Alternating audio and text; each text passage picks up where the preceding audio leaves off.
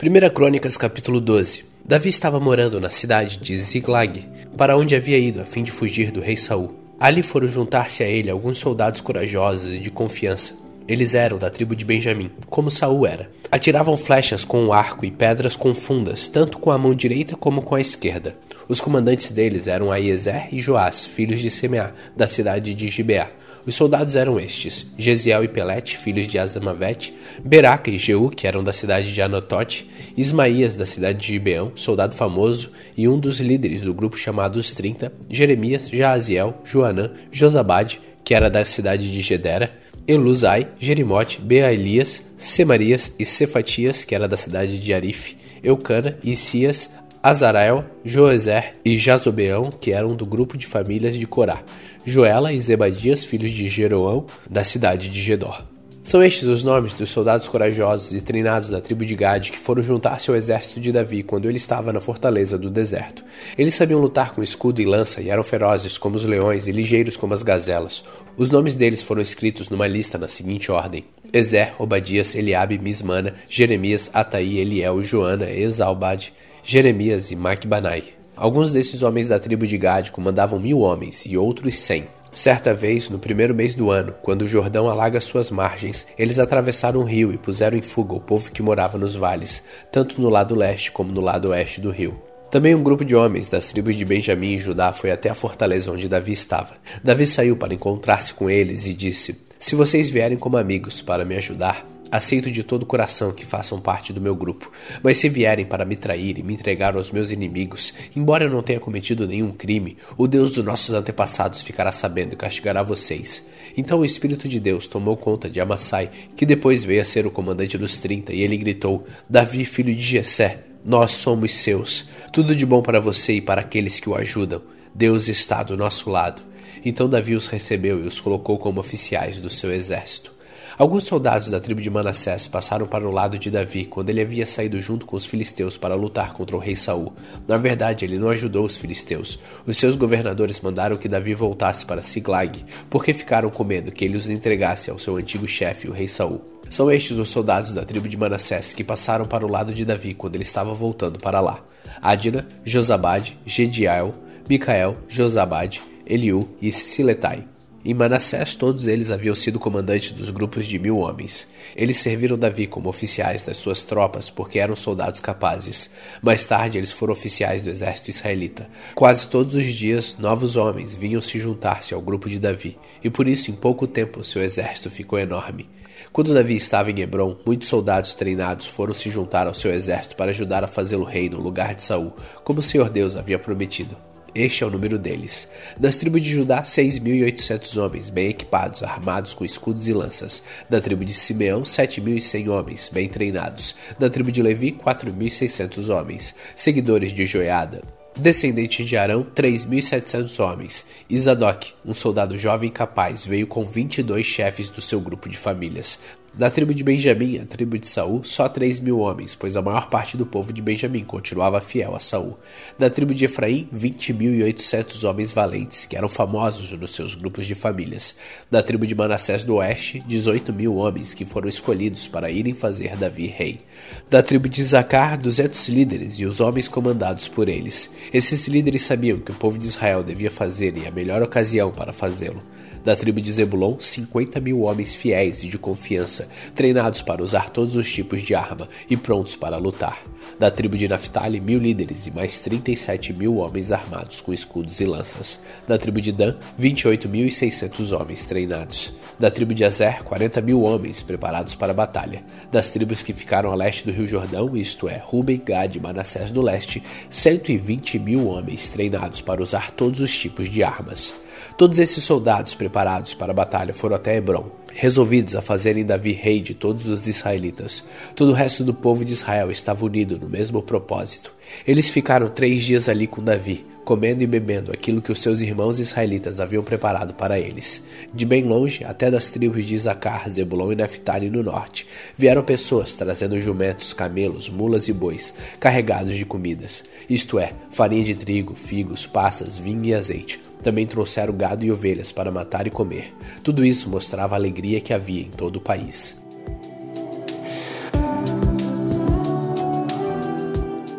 1 Crônicas, capítulo 13. O rei Davi consultou todos os oficiais que comandavam grupos de mil homens e grupos de cem. Depois anunciou a todo o povo de Israel o seguinte: Se vocês acharem bom e se isso for da vontade do Senhor nosso Deus, vamos mandar mensageiros ao resto dos nossos irmãos israelitas e aos sacerdotes e levitas das suas cidades, para dizer a eles que venham se reunir aqui com a gente. Aí nós iremos buscar a Arca da Aliança, pois ela ficou esquecida durante o reinado de Saul. Essa proposta agradou ao povo e todos concordaram com ela. Então Davi reuniu todo o povo de Israel, desde a fronteira do Egito no sul até a subida de Ramate no norte, a fim de levarem a arca da aliança de Kiriat Jearim para Jerusalém. Davi e o povo foram até a cidade de Baalá, isto é, Kiriat Jearim, no território da tribo de Judá, para tirar dali a arca da aliança de Deus, a qual tem o nome do Senhor, que se assenta no seu trono acima dos querubins. Colocaram a arca num carro de bois novo e a levaram embora da casa de Abinadab. Uzá e Aiô guiavam o carro. Então Davi e todo o povo começaram a dançar com todas as suas forças em louvor a Deus. Eles cantavam e tocavam instrumentos musicais, isto é, harpas, liras, tambores, pratos e trombetas. Quando chegaram ao campo de debulhar cereais que pertencia a Quidom, os bois tropeçaram. Então Uzá estendeu a mão e segurou a arca da aliança. Na mesma hora, o Senhor ficou irado por Uzá ter tocado a arca e o matou. Ele morreu ali na presença de Deus. Davi ficou furioso porque Deus, na sua ira, havia castigado Uzá. Assim até hoje aquele lugar é chamado de Pérez Uzá. Então Davi ficou com medo de Deus e disse: E agora, como poderei levar comigo a arca da aliança? E assim Davi não levou a arca consigo para a cidade de Davi.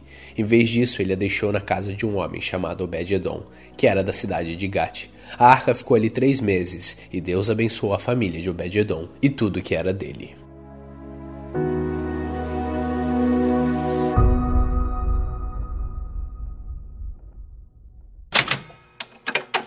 Provérbios capítulo 30. São essas as palavras solenes de Agur, filho de Jaque. Deus não está comigo, Deus não está comigo. Estou desamparado. Sou mais animal do que gente. Não tenho a inteligência que um ser humano deve ter. Nunca aprendi a ser sábio e não conheço Deus Santo.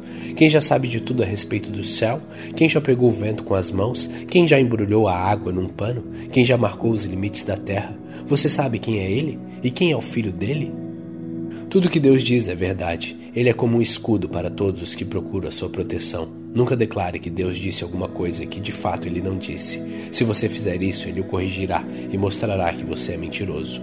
Eu te peço a Deus que me dê duas coisas antes de eu morrer não me deixes mentir, e não me deixes ficar nem rico nem pobre. Dá-me somente o alimento que preciso para viver, porque se eu tiver mais do que é necessário, poderei dizer que não preciso de ti. E se eu ficar pobre, poderei roubar, e assim envergonharei o teu nome, ó meu Deus.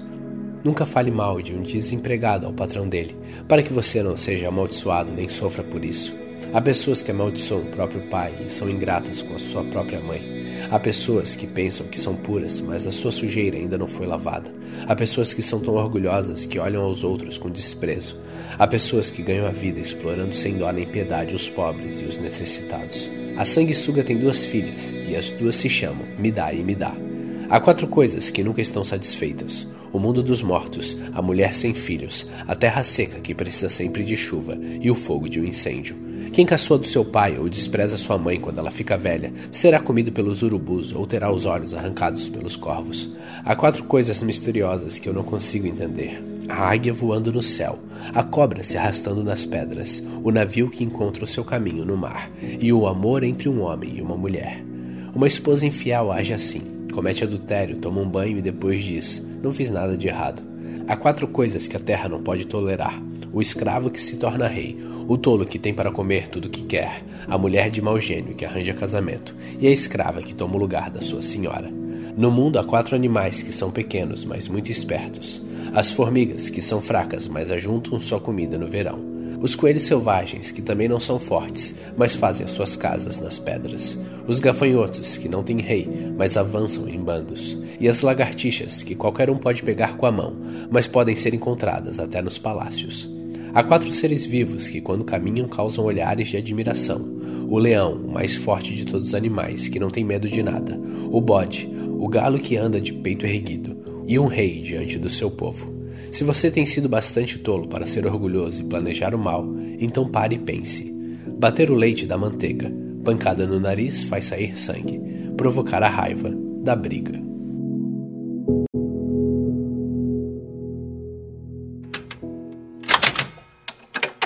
Apocalipse capítulo 15 Depois disso vi no céu outro sinal misterioso, grande e espantoso. Eram sete anjos com sete pragas, que são as últimas, pois são o fim da ira de Deus. Então vi o que parecia ser um mar de vidro misturado com fogo, e vi também as pessoas que conseguiram derrotar o monstro e a sua imagem, isto é, o monstro cujo nome é representado por um número.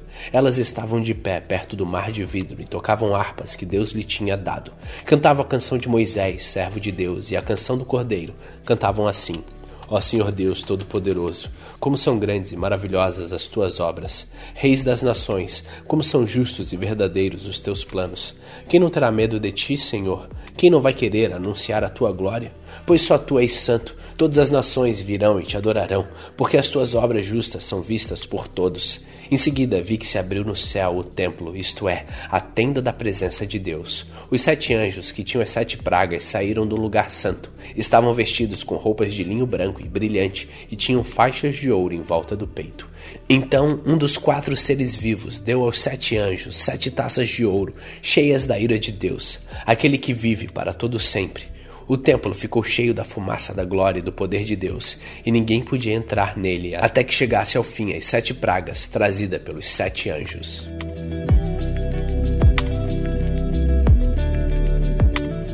Apocalipse capítulo 16 Depois ouvi uma voz forte falando de dentro do templo, dizendo aos sete anjos: Vão e derramem sobre a terra as sete taças da ira de Deus. O primeiro anjo foi e derramou a sua taça sobre a terra. Feridas abertas, terríveis e dolorosas apareceram naqueles que tinham o sinal do monstro e que haviam adorado a sua imagem.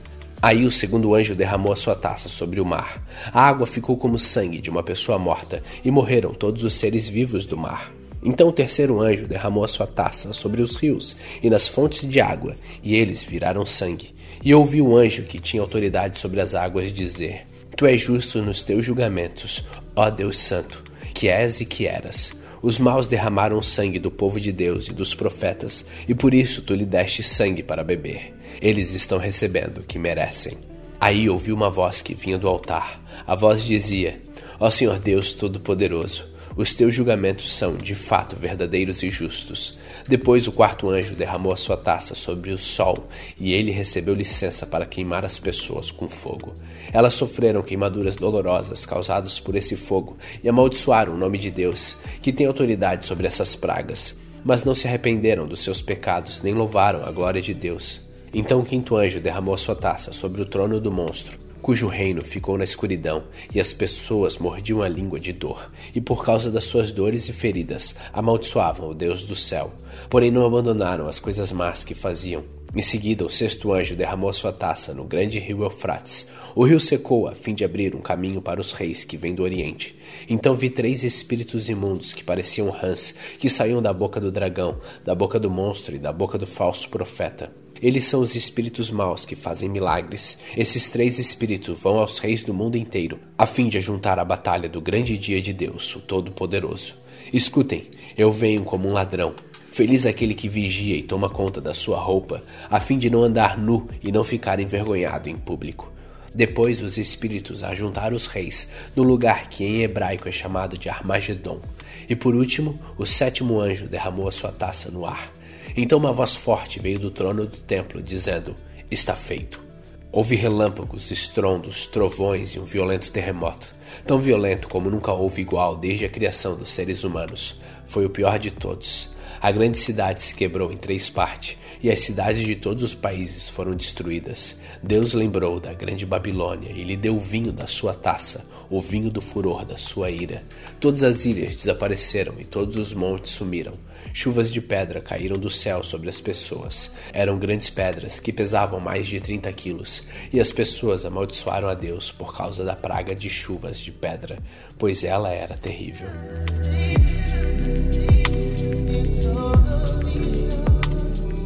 Apocalipse capítulo 17 Então um dos sete anjos que tinham as sete taças veio me dizer: Venha e eu vou lhe mostrar como será castigada a famosa prostituta, aquela grande cidade que está construída perto de muitos rios.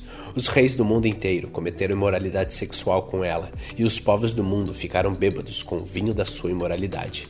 Então o Espírito de Deus me dominou, e o anjo me levou para um deserto, onde vi uma mulher montada num monstro vermelho. Havia muitas blasfêmias escritas nele, e ele tinha sete cabeças e dez chifres. A mulher usava um vestido cor de púrpura e vermelho vivo e estava coberta de enfeites de ouro, de pedras preciosas e pérolas. Na mão ela segurava uma taça de ouro cheia de vinho, que representava suas práticas indecentes e a imundícia da sua imoralidade. Na sua testa estava escrito um nome que tem um significado secreto a Grande Babilônia, mãe de todas as prostitutas e de todas as pessoas imorais do mundo.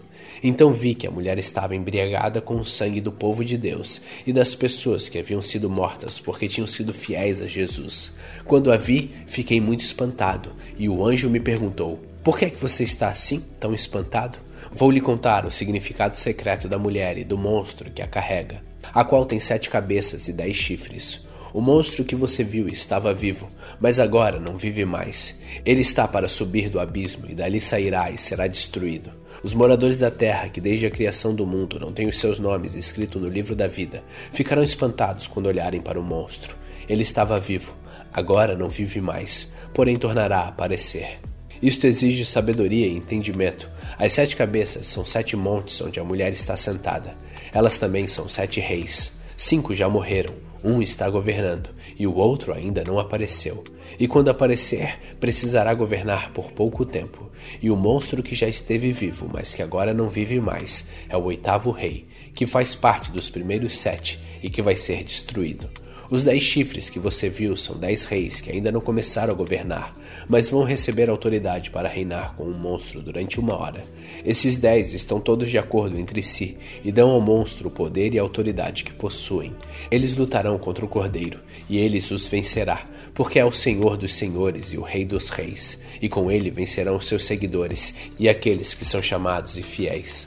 Então o anjo também me disse: as águas que você viu onde a prostituta está sentada são nações, povos, raças e línguas. Os dez chifres que você viu e o monstro odiarão a prostituta. Eles tirarão tudo que ela tem e a deixarão nua. Devorarão a sua carne e a queimarão o resto no fogo. Os dez reis farão isso porque Deus colocou no coração deles o desejo de fazerem o que Ele quer. Assim, entre si, concordarão em entregar ao monstro a autoridade que eles têm para governar. Isto acontecerá até que se cumpram as palavras de Deus. A mulher que você viu é a grande cidade que domina os reis do mundo inteiro.